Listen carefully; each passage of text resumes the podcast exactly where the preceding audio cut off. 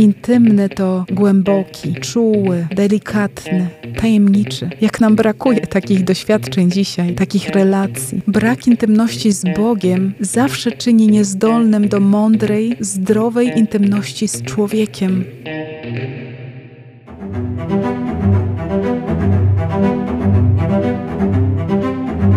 Witajcie, kochani, w czwartym odcinku Zbliżeń, który jest poświęcony potrzebie bliskości. Choć w jakimś sensie każdy odcinek zbliżeń do tej potrzeby nawiązuje, ten jednak w sposób szczególny będzie takim zatrzymaniem się przy tej potrzebie, tym pragnieniu człowieka i przy tym pragnieniu Boga. W naszym podcaście zbliżamy się do Boga poprzez zgłębianie symboliki obrazu Jezusa, o którego namalowanie sam poprosił obrazu Jezusa Miłosiernego. Podcast ten nagrywam dla Was w krakowskich Łagiewnikach, w Sanktuarium Bożego Miłosierdzia, w którym ten właśnie obraz zajmuje bardzo szczególne miejsce. Nazywam się siostra Gaudia Skas i zapraszam Was do zatrzymania się dziś przy stopach Jezusa właśnie z tego obrazu. Kochani, robimy taki spory przeskok po odcinku na temat spojrzenia Jezusa, potem Jego ręki, nagle schodzimy prawie na sam dół obrazu i patrzymy na jego stopy. Właśnie, czy my w ogóle kiedykolwiek patrzymy na stopy Jezusa na tym obrazie? Może najwyżej zauważamy, że są i że są w ruchu, że Jezus idzie w naszą stronę, to już coś, ale dziś zapraszam Was do czegoś więcej, do tego, by te stopy Jezusa zainspirowały nas do opowieści o nim, o tym, jaki on jest. W opisie spotkania siostry Faustyny z Jezusem, na podstawie którego ten obraz jest namalowany, nie ma wzmianki o jego stopach. Jednak jeśli wiemy, że ten obraz jest swoistym streszczeniem dzienniczka siostry Faustyny, że w nim symbolicznie ukazana jest esencja tego orędzia, z którym Jezus posyła siostrę Faustynę do całego świata, do ciebie i do mnie dziś, wtedy potrafimy łączyć ze sobą poszczególne elementy obrazu z różnymi fragmentami zapisków naszej świętej. Ja na przykład często, gdy spojrzę na stopy Jezusa z tego obrazu, Przypominam sobie ten fragment dzienniczka, w którym siostra Faustyna zapisała te słowa. Jezus jej powiedział: Miłosierdziem swoim ścigam grzeszników na wszystkich drogach ich i raduje się serce moje, gdy oni wracają do mnie. Jakie to było dla mnie odkrycie, gdy zdałam sobie sprawę z tego, że mój Bóg nie jest Bogiem statycznym nie jest ociężały, zmęczony, obojętny, siedzący gdzieś na dalekim tronie. Nie. On jest Bogiem w pościgu. On biega, szuka mnie, szuka każdego z nas, poranionych grzeszników, ściga nas. Ściga nas swoim miłosierdziem. Ściga, a więc mu zależy. W tym ruchu czuć pasję, z jaką każdy z nas chce być kochany. Gdy dwie osoby, które się kochają, któregoś dnia się pokłócą, no bo tak bywa, jak się kochamy, to i emocje narastają, i bywają takie dni, że się pokłócimy. Może być, że aż tak, że aż iskry lecą. I w tej sytuacji, kiedy takie dwie osoby się pokłócą, osoby, które się kochają, także jedna z nich w nerwach po prostu wybiegnie z domu, zatrzaskując za sobą drzwi. Może zależy od kontekstu kłótni, ale myślę, że w wielu takich wypadkach, pomimo że ta osoba ucieka, jednak chce być ścigana. Chce, by ta druga osoba wybiegła za nią na ulicę. I taki właśnie jest Jezus. Wybiega za tobą na ulicę. Szuka cię po wszystkich ciemnych zakamarkach, gdziekolwiek poszłaś, schowałaś się, gdziekolwiek uciekłaś. A gdy dociera do ciebie, że głupio zrobiłaś, uciekając od niego, i odwracasz się, by pójść z powrotem w jego stronę, spotykasz go szybciej niż myślałaś, bo on już wybiegł za tobą. Mam nadzieję, że masz już takie właśnie doświadczenie Boga. Jeśli jeszcze nie, to jak mawiają anglojęzyczni, the best is yet to come. Najlepsze jeszcze przed tobą. Wróćmy jeszcze raz do obrazu dwóch osób, które się kochają. W sytuacji ciut innej. Nie gdy się kłócą i jedna osoba w nerwach wybiega z domu, ale gdy jedna z osób po prostu chce odejść i odchodzi. Czy miłość pobiegnie za nią? Czy Bóg, który jest miłością, pobiegnie za nią? Czy będzie ją zatrzymywał, błagał, wróć, nie zastawiaj mnie? Chyba czujecie, że coś tu nie pasuje. A co by pasowało? Skąd wiemy, jak by zareagował ten, który kocha, ten, który jest miłością? To warto dodać, że siostrze Faustynie Jezus powiedział dwukrotnie: Jestem miłością i miłosierdziem samym. Miłosierdzie to jest zraniona miłość, jak stopy Jezusa na tym obrazie. Zauważyłeś to? Na jego stopach są ślady po gwoździach, po ukrzyżowaniu. Miłosierdzie to jest zraniona miłość, jak stopy Jezusa na tym obrazie. Zraniona, odrzucona miłość Jezusa, miłość Boga, odrzucona miłość Ojca z przypowieści o synu marnotrawnym. Kojarzysz ją, na pewno ją kojarzysz. Ona jest w tym moim ulubionym piętnastym rozdziale Ewangelii według świętego Łukasza. Wolę ją nazywać przypowieścią o Ojcu Miłosiernym, bo to On jest głównym bohaterem tej przypowieści. To Jego, Ojca, naszego Ojca poznajemy przez tą przypowieść. Jeszcze nie możemy Go zobaczyć. Jesteśmy w drodze powrotnej do domu Ojca, do nieba, do naszej ojczyzny, skąd pochodzimy, ale Jezus, który nie tylko Ojca widział, ale cały czas go widzi i zna go od zawsze, jest z nim jedno. Ten Jezus nam o Ojcu opowiedział. Jaki jest Ojciec? Ja wierzę, że takie pragnienie jest w każdym z nas poznać Ojca. Jaki jest ten Ojciec, mój Ojciec? Przeczytaj rozdział 15 Ewangelii Świętego Łukasza, a konkretnie od wersetu 11. Choć poprzednie wersety też są genialne, ale ta konkretna opowieść zaczyna się w 11. I nawet jeśli już słyszałeś tą przypowieść o synu marnotrawnym, czyli o Ojcu Miłosiernym, to przeczytaj ją jeszcze raz. Przeczytaj ją powoli.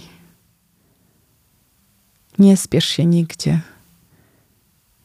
I czytając ją, szukaj prawdy o Ojcu.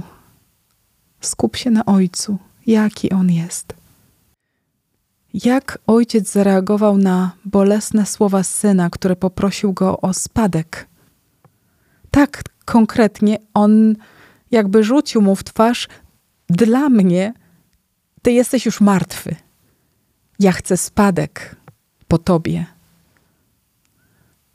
To są skandaliczne słowa, a Ewangelia nie wspomina nic o tym, jak, jak ojca to zabolało usłyszeć coś takiego w ogóle z ust syna. To było jak nóż w serce. To faktycznie mogło sprawić, że ten ojciec poczuł się jak martwy. Ale Ewangelia o tym nie mówi. Wiemy tylko, że ojciec nic nie powiedział, tylko po prostu dał synowi to, o co prosił, a tamten odjechał. Po prostu chciał odejść i odszedł. Czy ojciec pobiegł za nim? Czy go zatrzymywał? Błagał, wróć, nie zostawiaj mnie? jak możesz mi to robić? Nie. A co robił potem? Ewangelia nie wspomina o tym, co działo się z ojcem podczas nieobecności syna. Z opowieści możemy wnioskować, że syna nie było długo. Co robił ojciec w tym czasie? Może najpierw, zaraz po odejściu, po prostu stał tam i patrzył. Patrzył, jak gdzieś ten cień syna znika na horyzoncie. Patrzył w ten punkt, coraz bledszy, coraz mniej widoczny. Wpatrywał się godzinami z nadzieją, że, że jemu się coś odwidzi, że on wróci. Może tak było. A może jednak od razu albo po krótkim czasie wrócił do normalnego życia, bo trzeba, trzeba żyć. A może tylko zewnętrznie żył normalnie, pracował, jadł, spał, ale wewnątrz cały zapatrzony był w syna. Wciąż myślał o tym, który odszedł. Myślał o nim, ale nie biegał za nim. Uszanował jego decyzję i czekał na kolejną wolną decyzję jego syna, na decyzję o powrocie. Musiał bardzo intensywnie czekać, czuwać, jakby cały był skupiony na tym wyczekiwaniu powrotu syna, bo jak jest napisane w Ewangelii, gdy syn był jeszcze daleko, ojciec go ujrzał. Musiał więc wypatrywać go. Skoro zobaczył tą, powiedzmy, małą, ciemną kropeczkę na horyzoncie, ujrzał go i wzruszył się głęboko. I wybiegł naprzeciw niego. Rzucił mu się na szyję i ucałował go. Taki jest nasz Bóg, nasz Ojciec. Taka jest reakcja miłości miłosiernej. On jest miłością i miłosierdziem samym. Tu mi się przypomina jeszcze inny fragment z dzienniczka, kiedy Jezus prosi siostrę Faustynę: Powiedz grzesznikom, że zawsze czekam na nich. Wsłuchuję się w tętno ich serca, kiedy uderzy dla mnie. Tu jest to czekanie tego miłosiernego Ojca w tym fragmencie i jest ta czułość wsłuchiwania się w tętno serca. Kiedy to serce uderzy dla mnie, jejku, czy, czy jest ktoś, kto tak czule podchodzi do ciebie jak Ojciec? Jak ten nasz Ojciec Niebieski, dla którego nawet uderzenie Twojego serca jest istotne.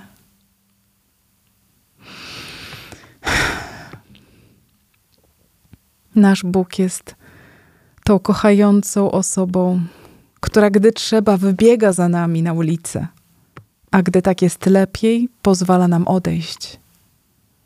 Czeka, kocha, cierpi i wybiega nam naprzeciw, gdy już jesteśmy gotowi na spotkanie, gdy chcemy jej obecności, jej bliskości.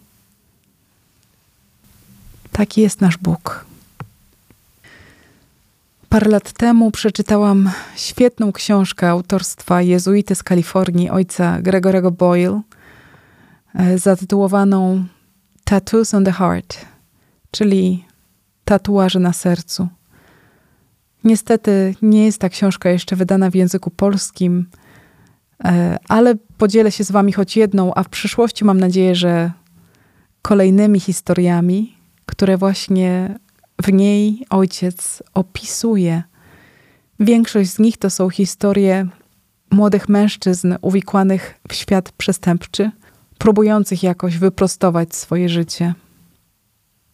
Dziś chcę opowiedzieć Wam o spotkaniu ojca Gregorego z 15-letnim Rodrigo. Rodrigo przebywał w jednym z zakładów poprawczych w USA i spotkali się w dniu, gdy Rodrigo miał przystępować do swojej pierwszej komunii. A ojciec, ten jezuita, został poproszony, by tego sakramentu udzielić. Eucharystia miała się odbyć w sali gimnastycznej tego ośrodka. Ludzie się powoli zbierali. Ojciec chwilę rozmawiał z Rodrigo, chciał go chociaż trochę poznać, więc pytał o takie podstawowe rzeczy, jak twoje życie, jak rodzina. I w pewnym momencie, kiedy zapytał o jego matkę, chłopak wskazał na drobną kobietę stojącą przy wejściu do sali gimnastycznej i powiedział: Nie ma nikogo takiego jak ona. Jestem zamknięty od ponad półtora roku. Ona przychodzi do mnie w każdą niedzielę. Przyjeżdża autobusem. Wiesz, ile przesiadek ma po drodze, żeby się ze mną zobaczyć, żeby spotkać się z tym żałosnym durniem? I po zadaniu ojcu tego pytania nie mógł przez chwilę kontynuować, po prostu szlochał. Szlochał, łamał mu się głos, bardzo szlochał. Kiedy już się trochę uspokoił, powiedział przez łzy: Siedem przesiadek. Ona wsiada do siedmiu autobusów w jedną stronę co niedziela. Wyobraź sobie, żeby spotkać się z takim żałosnym durniem jak ja.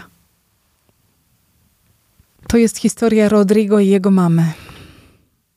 A nasz ojciec, ten ojciec niebieski, który ma czułe serce matki, najczulsze serce matki, ten, który na swój własny obraz ukształtował serce matki młodego Rodrigo.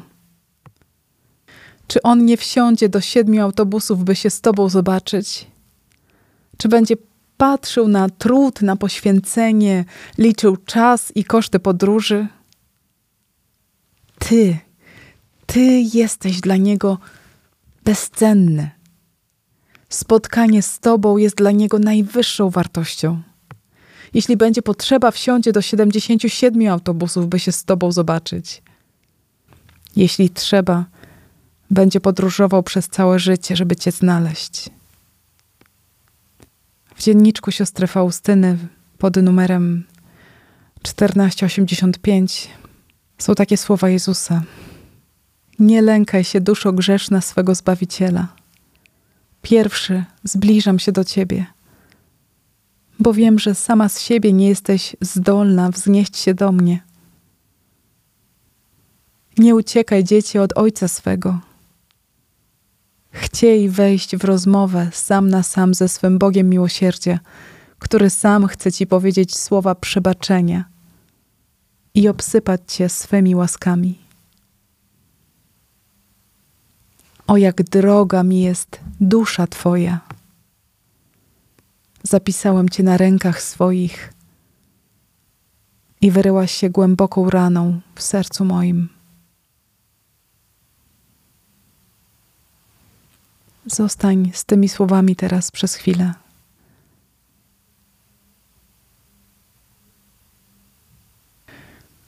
Stopy Jezusa, te stopy z obrazu miłosierdzia. Bóg, który idzie w Twoją stronę, idzie boso, idzie ze śladami ran na stopach nagie, zranione stopy Jezusa. Tak przyszedł do Faustyny. Tak przychodzi do każdego z nas. Co te stopy mówią o naszym Bogu?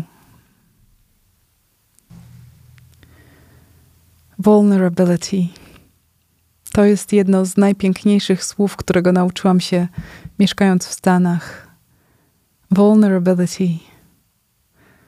Nie mamy polskiego odpowiednika Opisowo możemy powiedzieć, że to jest podatność na zranienia, wrażliwość, ale, ale nawet więcej niż to. To właśnie te nagie stopy Jezusa z obrazu. Zraniony przeze mnie Jezus, który idzie w moją stronę. Vulnerability. To zraniony ojciec, który wybiega na spotkanie syna. Tego, który za życia ojca uznał go już za martwego Vulnerability to zraniona matka syna, który zagmatwał się w przestępczy świat gangów Los Angeles. Matka, która co niedziela wsiada do siedmiu autobusów, by spotkać się z synem.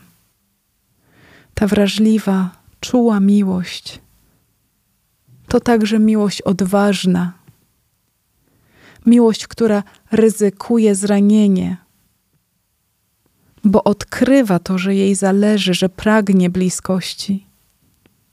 Tak jak odkrył to ojciec, biegnąc do swojego syna, tak jak odkrywała to co niedziela ta matka. My mamy z tym często problem. Wiele osób boi się bliskości, intymności. Może inaczej powiem, e, boimy się zranienia, bo bliska relacja wiąże się z możliwością zranienia. A nawet powiem tak, że jeśli naprawdę kochasz, będziesz zraniony, boleśnie, głęboko zraniony. Ale cóż, lepiej, lepiej tak być zranionym, niż nikogo nie kochać z lęku przed zranieniem. Dlaczego my boimy się zbliżać do siebie nawzajem? Pewnie wiadomo, że wiele tych naszych dorosłych postaw czerpie się jakoś z dzieciństwa i, i stąd lęk przed intymnością często pojawia się po doświadczeniu jakiejś emocjonalnej przemocy, zwłaszcza w czasie dzieciństwa. Zbytnie zbliżenie się do drugiej osoby będzie oznaczać odsłonięcie swoich słabych punktów, w których możemy być szczególnie mocno zranieni i wiemy, że tak już bywało.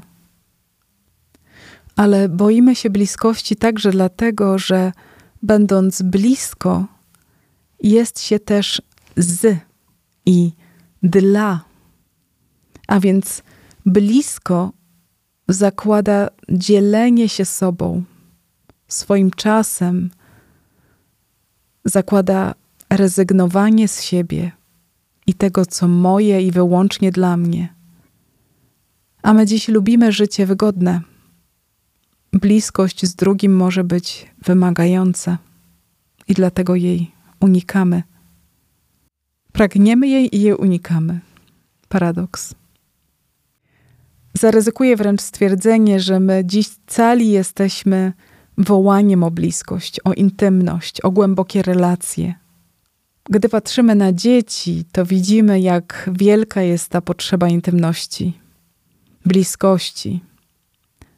Dzieci są takie ufne i szczere, i e, jak widzą tylko kochane osoby, to biegną do nich, przytulają, całują. Mogą całymi godzinami siedzieć u kogoś na kolanach i czytać te same książki, przeglądać te same gazety, byle tylko być blisko. Tak zachowują się zdrowe dzieci, dopóki nie zostaną zranione bo wtedy, wtedy już zaczynają budować mur wokół siebie. I bywa, że ten mur zostaje na całe życie i jeszcze się powiększa. Takim ludziom intymność kojarzy się z krzywdą. To te treści, którymi się z Wami teraz e, dzielę, układałam sobie w głowie, słuchając księdza Krzysztofa Grzywocza i chcę Was gorąco zachęcić do tego, byście wyszukiwali sobie jego konferencji. Jest ich trochę w internecie, można też kupić płyty. Wspaniały, wspaniały, mądry kapłan, niestety już nieżyjący, ale Bogu dziękować zostało po nim sporo nagrań i ciągle możemy karmić się jego wielką mądrością i takim wielkim zrozumieniem człowieka, Boga, wiary i tej ludzkiej sfery. Wracając do tematu, skąd się bierze w nas lęk przed bliskością, pierwszy przypadek to doświadczenie intymności, w której była przemoc. Czy to fizyczna, czy emocjonalna. Ale są też inne przypadki. Um, ludzi, którzy być może nie byli głęboko zranieni w tym obszarze intymności, ale jej po prostu nie doświadczyli. Być może mieli zapracowanych rodziców, albo takich chłodnych rodziców, którzy nie mieli czasu, aby ich przytulić, powiedzieć, że ich bardzo kochają, pocałować. Nie mieli czasu, żeby po prostu z tym dzieckiem być i być blisko. Często takie doświadczenie sprawia, że Gdzieś w podświadomości dziecka zapisuje się komunikat, że intymność jest czymś niewłaściwym, że nie powinno być intymności. Co prawda te dzieci nie rozumieją, dlaczego jej pragną, skoro jest czymś niewłaściwym, może nawet złym. I to wprowadza ich w jakiś taki wewnętrzny konflikt. Może zaowocować, podejrzewam, poważnymi zaburzeniami emocjonalnymi w życiu dorosłym. Ci ludzie bardzo pragną intymności, a jednocześnie bardzo się jej boją. Jeśli już mowa o podejściu do intymności jak do czegoś niewłaściwego, może nawet złego, warto wspomnieć, że sprawiła to też nasza kultura współczesna, przeerotyzowana kultura. Zabrała nam prawdziwe, piękne rozumienie intymności, a wszczepiła lęk przed nią. Tak wielu osobom dzisiaj kojarzy się wyłącznie ze sferą cielesną, z seksualnością, która tylko może, ale wcale nie musi być wyrazem bliskiej, intymnej relacji między osobami, które się kochają. Może, ale wcale nie musi.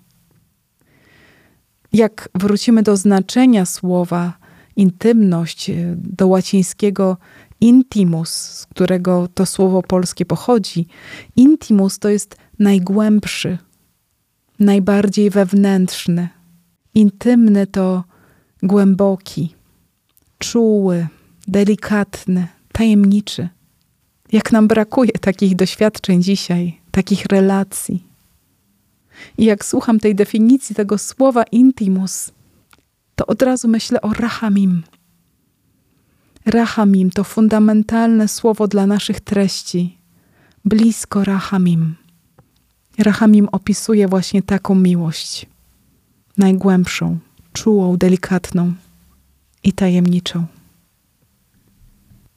Ksiądz Grzywocz, gdy rozważał tajemnicę czułej, intymnej miłości Boga, zwrócił uwagę też na to, że słowo intymność zanika w naszej kulturze, ponieważ zanika doświadczenie Boga.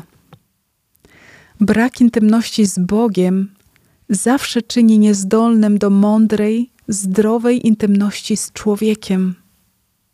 I na odwrót, brak intymności z człowiekiem rodzi brak intymności z Bogiem. Tam, gdzie nie ma wspólnoty, która daje poczucie bezpieczeństwa, takiej wspólnoty, w której doświadczamy delikatności, czułości, tam nie urzeczywistni się głęboka więź, intymność z Bogiem. Stopy Jezusa, czuła, intymna i delikatna, odważna i także ranliwa, podatna na zranienia, miłość naszego Boga. Ta intymność, czułość naszego Boga widoczna jest w przywitaniu marnotrawnego syna. Ojciec wzruszył się głęboko, wybiegł mu naprzeciw, rzucił mu się na szyję, ucałował go. Jest też inna, bardzo intymna scena w Ewangelii, którą chcę Wam przypomnieć. To jest y, spotkanie Jezusa z kobietą grzeszną w domu faryzeusza. Może kojarzycie, jak ona podeszła do stóp Jezusa i zaczęła obmywać je łzami i ocierać swoimi włosami i całować. Każdy element tego spotkania jest bardzo intymny, czuły. I Jezus pozwala jej na okazanie mu takiej czułości. Pozwolił jej. Czy nie pozwoliłby też Tobie? Czy nie pragnie takich bliskich spotkań także z Tobą? Czy masz odwagę tak czule do Niego podejść? Fragment tego ewangelicznego spotkania Łukasz opisał tymi słowami: Kobieta, która prowadziła w mieście życie grzeszne, dowiedziawszy się, że Jezus jest gościem w domu faryzeusza, przyniosła flakonik alabastrowy olejku i stanąwszy z tyłu u nóg jego, płacząc, zaczęła łzami oblewać jego nogi i włosami swej głowy je wycierać. Potem całowała jego stopy i namaszczała je olejkiem. Potem Jezus powiedział: Odpuszczone są jej liczne grzechy, ponieważ bardzo umiłowała. I w tym momencie warto zapytać samego siebie, jak ja okazuję miłość Bogu, jak ja okazuję miłość drugiemu człowiekowi. Czy ja mam taki swój język miłości, czułości i bliskości, czy, czy ja mam też odwagę pokazać go, wyrazić go? Czy moje bliskie osoby byłyby w stanie powiedzieć, jaki jest ten mój język miłości, jak ja wyrażam miłość, czułość, jak wyrażam potrzebę tej czułości. W zapiskach mistyków, ludzi świętych jest zawsze dużo intymności. W dzienniczku świętej Faustyny jest jej dużo. Będzie ona więc często powracać w naszych spotkaniach. Ufam, że też dzięki temu pomoże nam oswajać się z intymnością, z wyrażaniem czułości, mądrej, zdrowej czułości w relacji do Boga, do drugiego człowieka i do siebie samego. Jest też jeszcze jedno mocno poruszające, jeśli nie skandaliczne wręcz, wydarzenie opisane w Ewangelii, wydarzenie, gdzie cała uwaga skupia się wokół stóp. Tym razem nie Jezusa, a jego uczniów. Myślę, że już kojarzycie, o czym chcę powiedzieć. Ostatnia wieczerza. Opisana jest w Ewangelii Jana w rozdziale 13. To jest ta scena, kiedy Jezus pochyla się przy każdym ze swoich uczniów, by mu umyć stopy.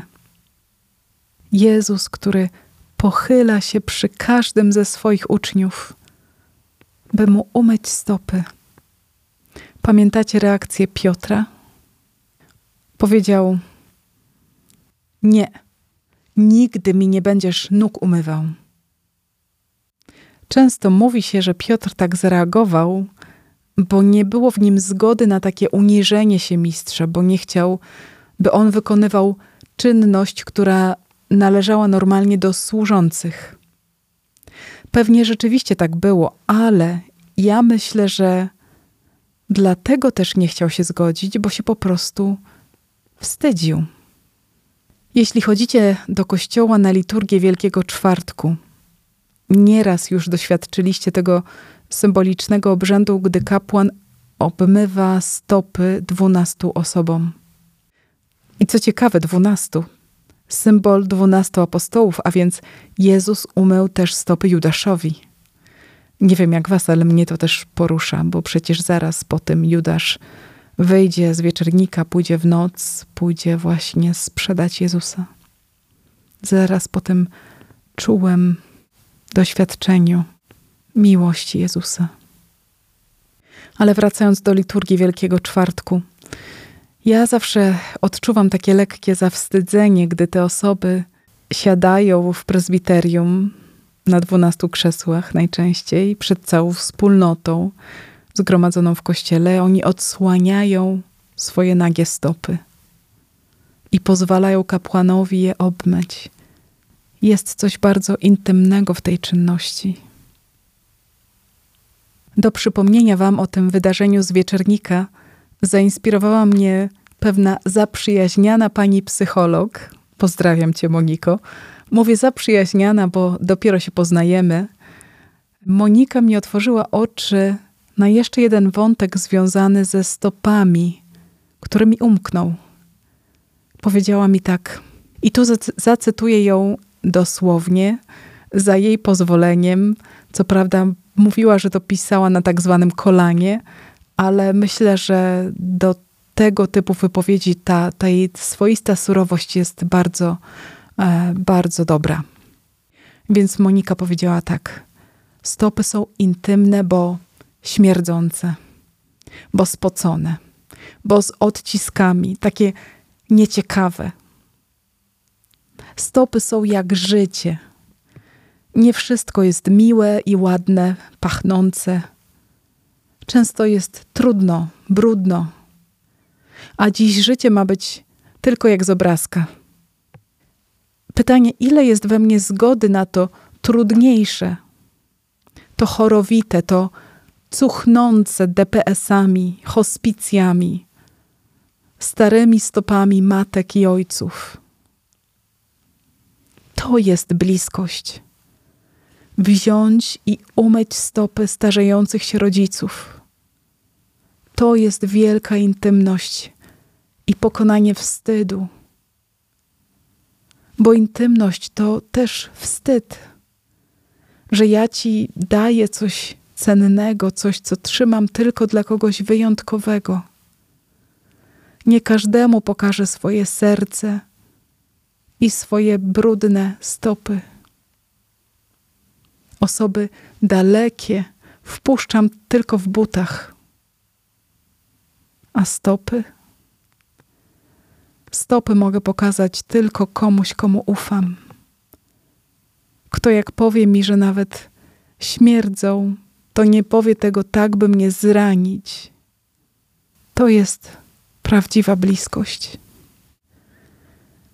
Na zakończenie tego odcinka chcę Ci powiedzieć odwagi i chcę zaprosić Cię do szczególnie bliskiego spotkania z Bogiem. Może tak intymnego, na jakie jeszcze nigdy się nie odważyłeś. Spotkania, na które pójdziesz boso. Spotkania, na którym pozwolisz Jezusowi obmyć sobie stopy. A może podejdziesz do Niego ze łzami i przełamując swój lęk i wstyd, zbliżysz się do Niego i pocałujesz Mu stopy.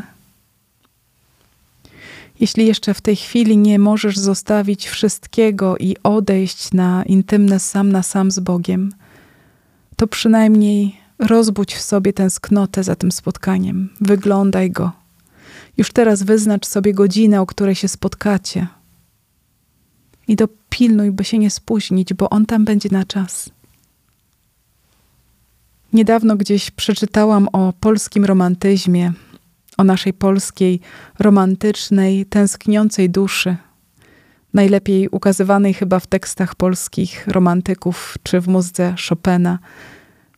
I przeczytałam, że ten nasz romantyzm, ta nasza tęsknota za miłością ma to do siebie, że nie chce spełnienia, że woli marzyć o miłości, tęsknić za nią, niż rzeczywiście się z nią spotkać. Niech to nie będzie ta sytuacja z nami i z Bogiem teraz. Niech to nie będzie Bóg pięknie opowiedziany, pięknie wymarzony, wymalowany słowami, ale nie spotkany realnie. Niech to nie będzie nasza sytuacja, bo On czeka. On, gdy tylko zobaczy Cię idącego w Jego stronę, wybiegnie Ci na spotkanie.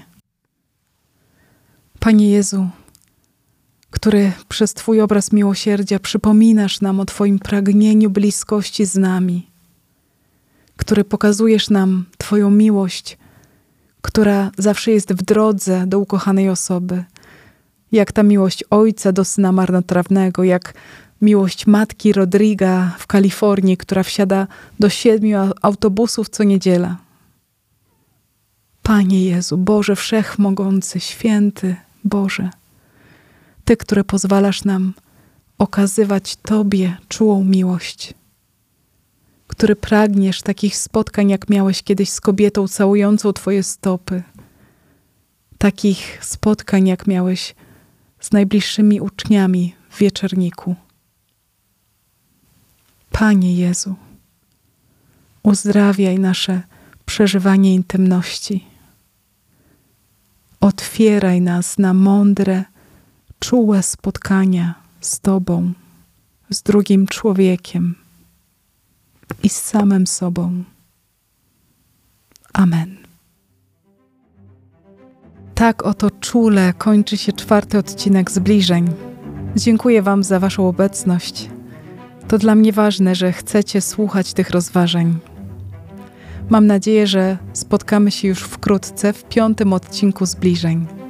A tymczasem bądźcie z nami przez Facebook, Instagram, blisko Rahamim. Sprawdzajcie także nasz kanał na YouTube i podzielcie się tym, jak przeżywacie te podcastowe spotkania i czy wpływają jakoś na wasze życie. Życzę Wam wielu bliskich, intymnych, czułych spotkań z miłosiernym. I ja już sama do niego pędzę. Papa. Pa.